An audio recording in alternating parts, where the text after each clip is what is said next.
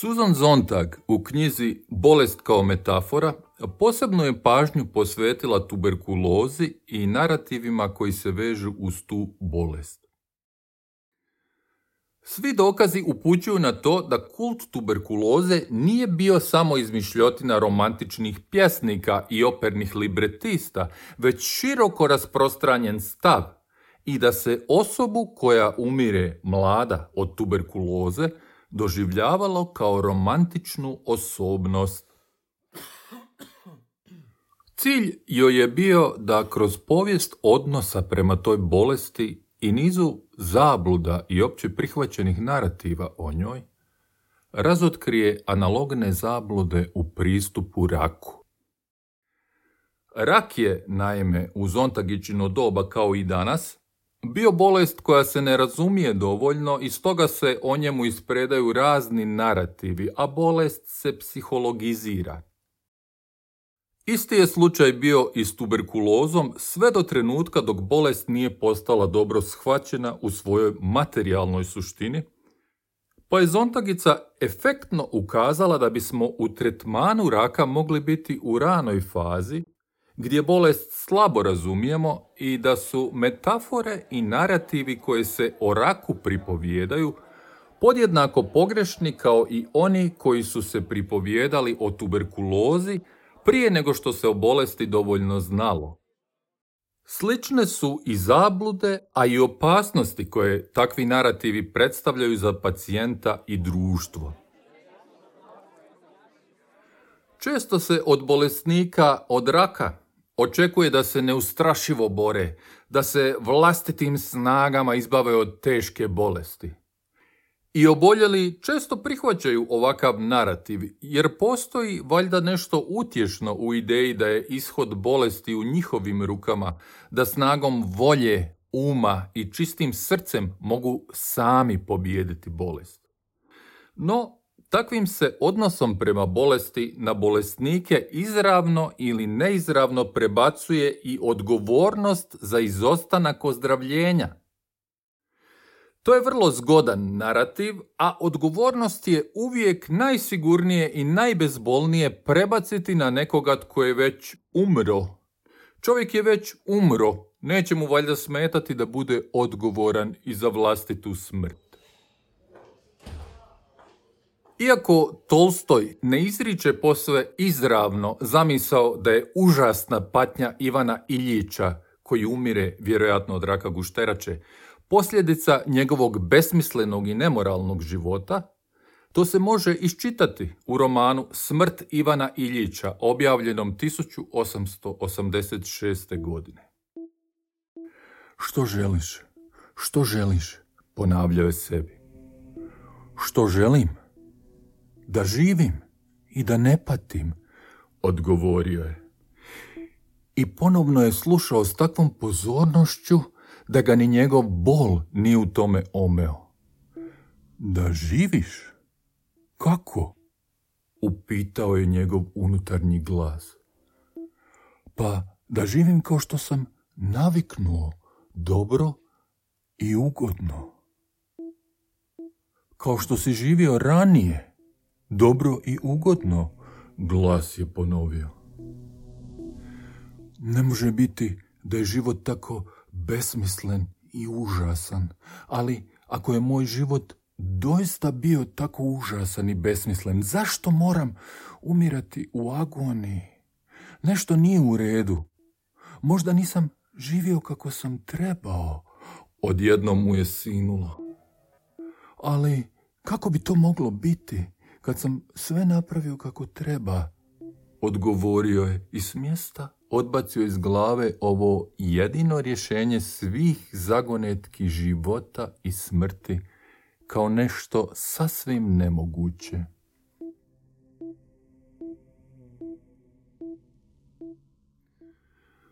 U tom pogubnom narativu da je čovjek sam kriv za svoju bolest i patnju, često ima i odvratne i zlobne naslade, onih nazovi kreposnih, koji utvaraju sebi da im se ništa ne može dogoditi zato što ne puše, ne piju i ne jedu slatko. Oni si utvaraju da su stvari pod njihovom kontrolom i da uvijek umiru oni drugi, zato što su sami za to krivi naravno. Za vrijeme pandemije koronavirusa kod nas se širio narativ da je svatko sam kriv što se zarazio, a jedan je hrvatski poduzetnik radnicima prijetio da će im oduzeti 10% plaće ako se zaraze, tvrdeći da su zato naravno sami krivi. I to zato što nisu slijedili javnozdravstvene mjere i preporuke.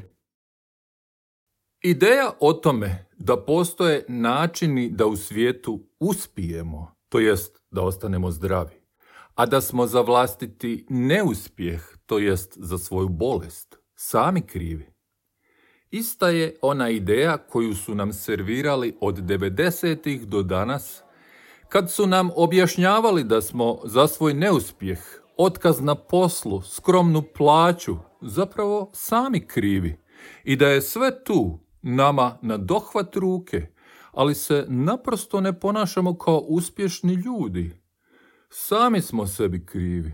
Nema sustav ništa s tim, ni liječnici, ni javno zdravstvo, ni ekonomska nejednakost, ni lopovi, ni banke. I da smo se samo još malo potrudili, mogli smo biti svjetski prvaci u nogometu, kao što i priliči Hrvatima. Narativ o vlastitoj odgovornosti za bolest može biti još mučniji kad se poveže s religijom, vjerom i molitvom. Mnogi bolesnici vjeruju da im izlječenje ovisi isključivo o ustrajnoj molitvi Bogu, koji će uslišiti ili neće uslišiti njihove molitve.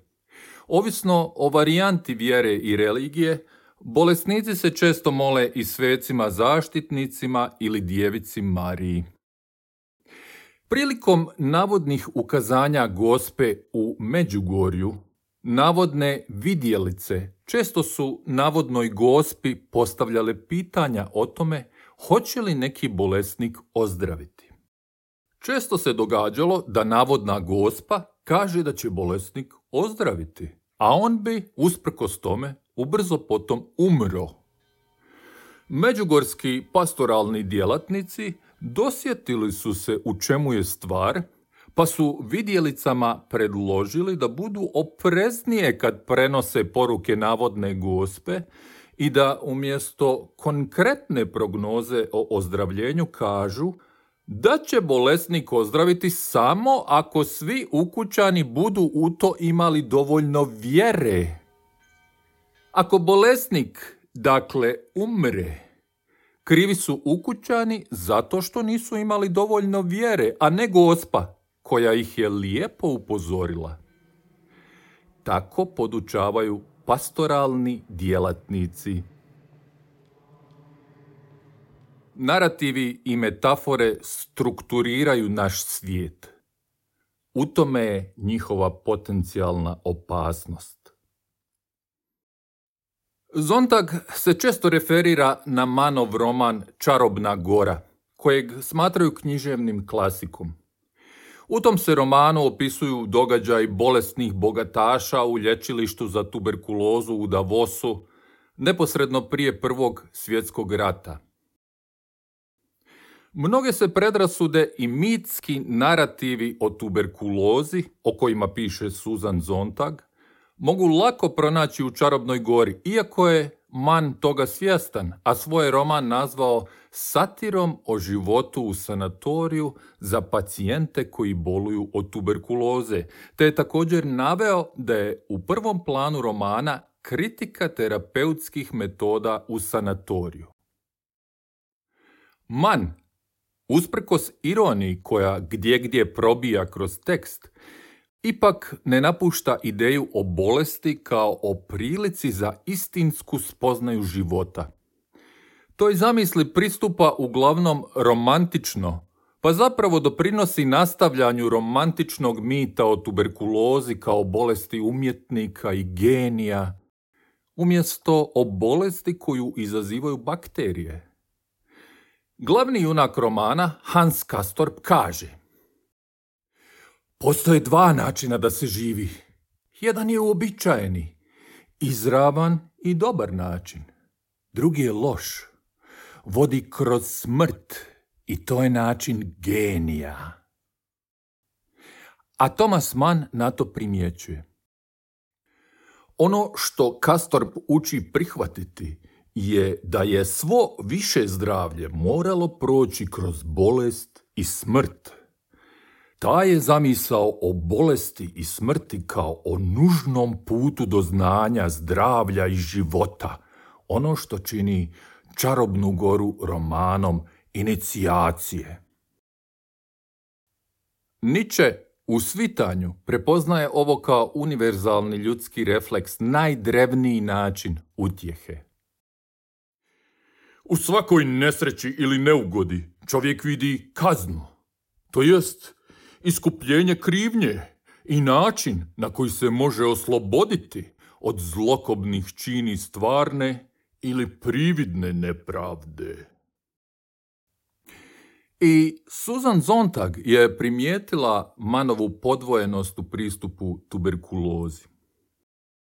Velik dio ironije čarobne gore tiče se Hansa Kastorpa, tvrdoglavog građanina oboljelog od tuberkuloze, bolesti umjetnika, jer Manov je roman kasni, samosvjesni komentar mita o tuberkulozi. Ali roman još uvijek odražava mit. Građanin je doista duhovno oplemenjen svojom bolešću. Umrijeti od tuberkuloze je i tada bilo misteriozno i često prosvjetljujuće, i tako je ostalo sve dok gotovo nitko u zapadnoj Europi i sjevernoj Americi više nije od nje umirao. Iz današnje perspektive u vremenu reforme obrazovanja i forsiranja tehničkog i prirodno-znanstvenog obrazovanja, zanimljivo i da je Kastor mladi i nezreli inženjer kojem tuberkuloza i sugovornici koje susreće u sanatoriju otvaraju oči za rafiniranije duhovne teme i umjetnost. Kastorp izravno iskazuje romantičnu predrasudu o tuberkulozi kao bolesti koja profinjuje ljude. Dragi Bože, da, pretpostavljam da je društvo uvijek mješovito na ovakvim mjestima. Nije dozvoljeno odabrati s kim sjedimo za stolom. Za našim je stolom žena te vrste gospođa Štor, mislim da je znate. Užasno glupa, moram reći. To mi se čini tako čudnim, ujedno bolesna i glupa. Čovjek ne zna što bi o tome mislio. Htio bi, naravno, sačuvati poštovanje prema bolesti. U ostalom postoji, ako hoćete, određeno dostojanstvo u vezi s njom. Uvijek imamo zamisao o glupim ljudima kao o savršeno zdravim i običnim, a o bolesti kao o nečemu što ljude čini rafiniranim i neobičnim.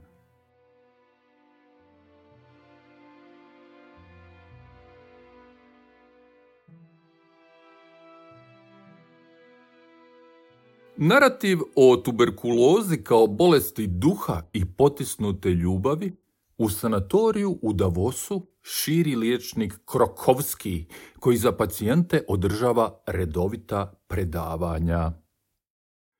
Predavanja je svakog drugog ponedjeljka ujutro držao doktor Krokovski u blagovaonici pred cijelom odraslom populacijom sanatorija. Kurs se sastojao od niza popularno-znanstvenih predavanja pod općim nazivom Ljubav kao sila koja doprinosi bolesti. Doktor Krokovski podučava.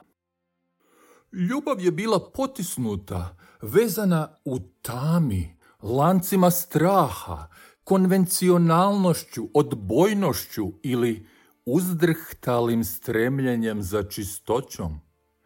Tako potisnuta ljubav nije bila mrtva, živjela je i radila na ispunjenju u najtamnijim i najtajnijim dubinama bića. Probit će se kroz zabranu čednosti, pojavit će se u obliku toliko izmijenjenom da je neprepoznatljiva. Što je onda taj oblik, ta maska pod kojom će se potisnuta, nerealizirana ljubav ponovno pojaviti. Doktor Krokovski je postavio pitanje i pogledao duž redova slušatelja kao da sasvim ozbiljno očekuje odgovor.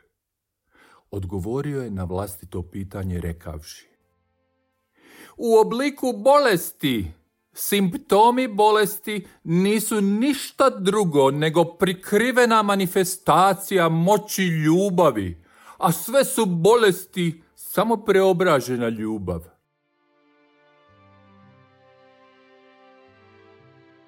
Usprkos plitkoj romantičnosti, upravo je to pogubni narativ o bolesti na koju upozorava Susan Zontag. U tek malo modernijoj varijanti naišao sam na njega neki dan u predavanju Da li je ljubav lijek, koje je održao jedan psihijatar na kongresu farmaceuta Crne Gore. Jedan od njegovih slajdova sadržavao je i citat iz romana o ljubavi i drugim nečistim silama Gabriela Garcije Marqueza. Nijedan lijek ne liječi ono što radost ne može izliječiti. Ubojito, pogotovo na kongresu farmaceuta.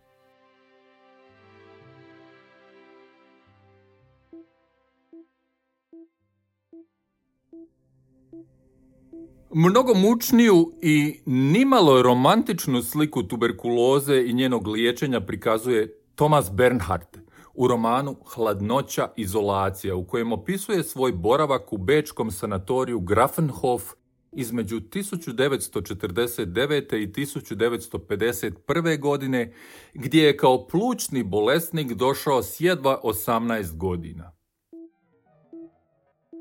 Bernhardov roman opisuje posve drugčiju narav sanatorija u godinama nakon drugog svjetskog rata, jedva 35 godina nakon zbivanja koje opisuje Man u svom romanu. Tuberkuloza se više ne liječi u otmjenim sanatorijima u planinama, nego u mračnim i bijednim mjestima gdje dolaze bolesni ljudi iz svih slojeva društva. Trebalo je vremena da se otkrije njihovo porijeklo.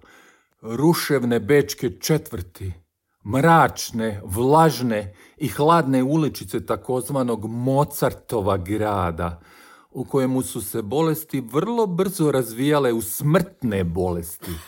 Provincijska gnijezda u kojima bi siromašniji, ako nisu neprestano bili na oprezu, istrunuli još prije nego što bi odrasli. Tuberkuloza je po završetku rata doživjela novi procvat.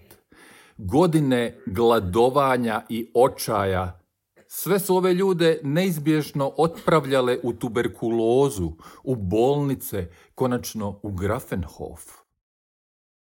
Bilo ih je iz svih slojeva društva, svih zanimanja, i muškaraca i žena. Jednom klasificirani kao plućni bolesnici, prije ili kasnije bili bi protjerani ovamo u potpunu izolaciju lječilišta. Takozvani zdravi svijet panično se bojao pojma plućne bolesti, riječi tuberkuloza, da ne govorimo pojmu otvorene plućne tuberkuloze. Boji se još i danas. Ništa drugo nije izazivalo toliki strah. Bernhardove traume, boravka u bolnicama i lječilištima za plućne bolesti, pojavljuju se i u njegovim drugim dijelima, na primjer u knjizi Moje nagrade, gdje Bernhard piše. Vidim pacijente i njihovu rodbinu, jedne poput drugih, u beznađu do grla, te perfidne doktore, licemjerne sestre, sve zakržljali karakteri u smrdljivim i zagušljivim bolničkim hodnicima, histeriju, drskost i lažnu požrtvovnost, a sve u cilju uništenja ljudi. I na jesen u zraku iznad bolnice čujem na tisuće, desetine tisuća vrana što nebo mrače i pomrače i kreštanjem svojim razaraju sluh svakog pacijenta pona osob. Vidim vjeverice koje grabe stotine bačenih, izbljuvanih, papirnatih maramica plućnih bolesnika, te kako mahnito trče uz drveće. Vidim poznatog profesora Salcera, kako iz grada dolazi na brijeg Baumgartner Höhe, kako prolazi hodnicima, da bi u operacijskoj dvorani kasapio pacijente, elegancijom svojstvenom samo njemu, nada sve poznatom. Profesor se specijalizirao za operacije dušnika i pluća. Profesor Salcer je sve češće dolazio na Baumgartner H, a sve više pacijenata ostajalo je uskraćeno za dio dušnika i pluća. Vidim kako se svi pred profesorom Salcerom klonjaju. Iako profesor ne čini čuda, već s najboljom namjerom i velikim umijećem svoje pacijente zasjeca i onjemljuje. I kako u skladu s vrlo preciznim planom, žrtve svog učinka svojim visokim umijećem prijevremeno tjera u grob mnogo ranije nego što je predviđeno prirodnim putem, to jest bez njega. Premda on, najbolji od najboljih u svom području, ništa ne može učiniti naprotiv. On i njegovo umjeće i njegova elegancija bili su u potpunosti vođeni višim, da ne kažemo najvišim etičkim načelom njegovim. Svi su željeli da ih operira profesor Salcer.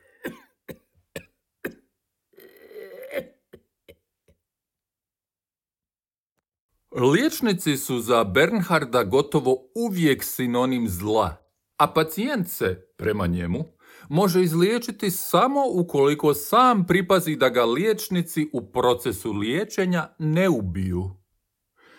Ima u tome neke duboke istine koliko god da su Bernhardovi prikazi groteskni i tragično i gorko smiješni. Sustav današnjeg liječenja tretira pacijente protokolarno i uniformno, često bez stvarnog obzira na specifičnosti pojedinog bolesnika, a čak su i liječnici u tome često bespomoćni. Učine li za pacijenta nešto izvan protokola propisanog za pacijentovu bolest, što za konkretnog pacijenta smatraju dobrim, a ovaj ipak umre, oni će biti krivi. Učine li za pacijenta nešto po protokolu, zašto znaju da bi za konkretnog pacijenta moglo biti štetno i ovaj umre, nitko neće biti kriv, jer je sve obavljeno po protokolu i pravilima struke. Nadalje, prognoza inteligentnog liječnika obično je gora nego što parametri stanja ukazuju i gora od onoga što se na kraju ostvari. I zato postoji razlog. Ako liječnik prognozira pacijentu ružičastu budućnost, a ovaj umre, sav će se bijes obitelji svaliti na njega. Ako pak prognozira sivu ili crnu budućnost, a ovaj umre, nikom ništa, tako je i prognozirao. Ako pacijent pak usprkos tmurnoj prognozi prizdravi ili barem dugo biva u nepromijenjenom stanju, nitko zbog toga neće biti ljut, a liječnik će zasluge za to moći pripisati i sebi, što je nekad opravdano, a nekad i neopravdano. To štetno bilo je ono liječničko, sustav koji je vladao u toj ustanovi. Svako zlo počinje od medicinara, mislio sam, Morao sam zbog sebe tako razmišljati. I opet je bilo vrijeme da mislim samo na sebe ako sam želio napredovati. S jedne je strane boravak u Grafenhofu bio nužan, neizbježan. Njegov medicinski i klinički aparat bili su preduvjet za oporavak. Morao sam se tim medicinskim i kliničkim aparatom okoristiti, ali nisam smio dopustiti da on mene iskoristi. Od sebe sam zahtijevao najveću budnost, ponajprije još strožu kontrolu nad liječnicima. Na površini sam se podređivao kućnom redu, medicinskoj sili, dok sam se ispod te površine borio protiv nje, gdje god je to bilo potrebno za svoje dobro. Svakom sam se slobodnom minutom koristio za pojačanu budnost naspram tog medicinskog stroja, koji bi, zanemarili se ta budnost, ili iole popusti, ipak mogao biti samo stroj za uništenje.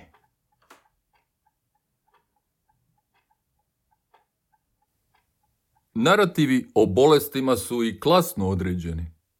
Neke su bolesti potpuno nezamislive za sirotinju koja teško živi.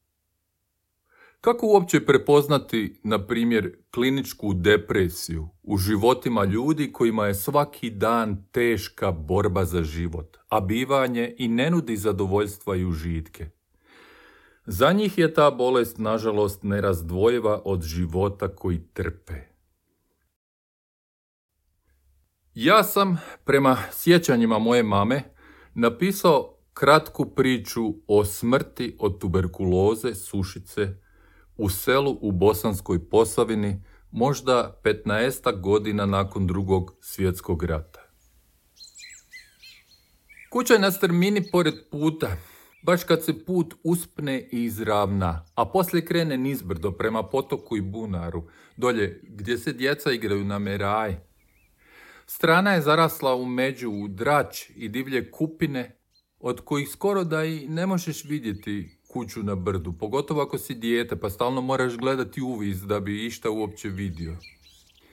Jurica kaže da je umro Anto Anin i da ga je vidio. Provukao se u uđeru među odrasli da ga nitko ne opazi i vidio Antu ispruženog na drvenoj klupici uza zid. Govori da je Jurica kopilan, a voli i svašta slagati, tko zna je li istina to što priča. Treba biti hrabar pa tamo otići, nije to za svakoga, kaže Jurica nama. A može i bijela mušica na tebe sletjeti, ako ti to bude, gotov si. Dobit ćeš sušicu kao i Anto. Ako dobiješ sušicu, onda stalno kašlješ. Čujete cijelo selo. I ne možeš puno hodati, umoriš se brzo, kao i Anto. Osušiš se i kosa ti se prorijedi, postaneš gurav jer te stalno bole pluća a oči ti upadnu u glavu i povećaju se i zasjaje. Anti su glavu povezali maramom i na tjemenu svezali čvor. Kažu da bi mu se usta otvorila da nisu tako. Pokrili su ga plaktom do vrata, a ispod platna se vidi gdje su mu noge istopala i mršave kosti. Nitko na nas ni ne gleda, svi su oko Ane i grle a ona Svaki put kad je tko zagrli, zaplaće. I njena je glava svezana maramom, samo je njena posve crna, a čvor nije na tjemenu, nego ispod brade. Anto je žut koji svijeće što oko njega gore, žut jednako mrtav kao što je bio i živ. I svuda je neki čudan miris, a nije miris ljeta i topline, nego neki hladan i rezak miris, kao kad Jabuke krenu ukiselo u ranu jeseni kad luk istruli. Svaki od nas samo gleda oko sebe, imali bijele mušice i svaki stalno maše rukama oko glave i za ušiju kad mu se učini da nešto zazuji, da nije mušica. Ako bijela mušica bude na Anti, pa sleti na tebe, gotov si. Zato smo i izletjeli skoro prije nego što smo i ušli. Na Meraji nas čeka Jurica, nije otišao. Pitaj smo li dobro pazili da bijela mušica ne sleti na nas. Jesmo. Sutra će Antu odvući volovima na groblje. Biće puno ljudi i svećenik će moliti, a svi će za njim ponavljati.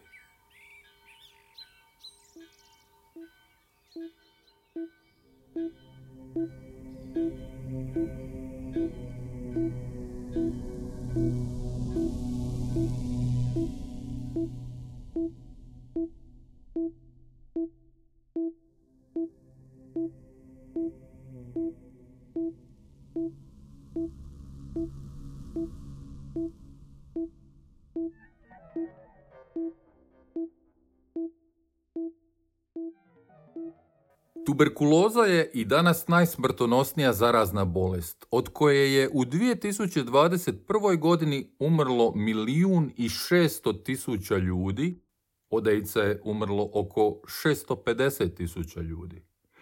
U godinama buktanja pandemije koronavirusa, tuberkuloza je zakratko pala na drugo mjesto najsmrtonosnijih zaraznih bolesti. Posebno su zabrinjavajući oblici tuberkuloze čiji je uzročnik bacil otporan na poznate antibiotike. Napisao, pročitao i montirao Antonio Schieber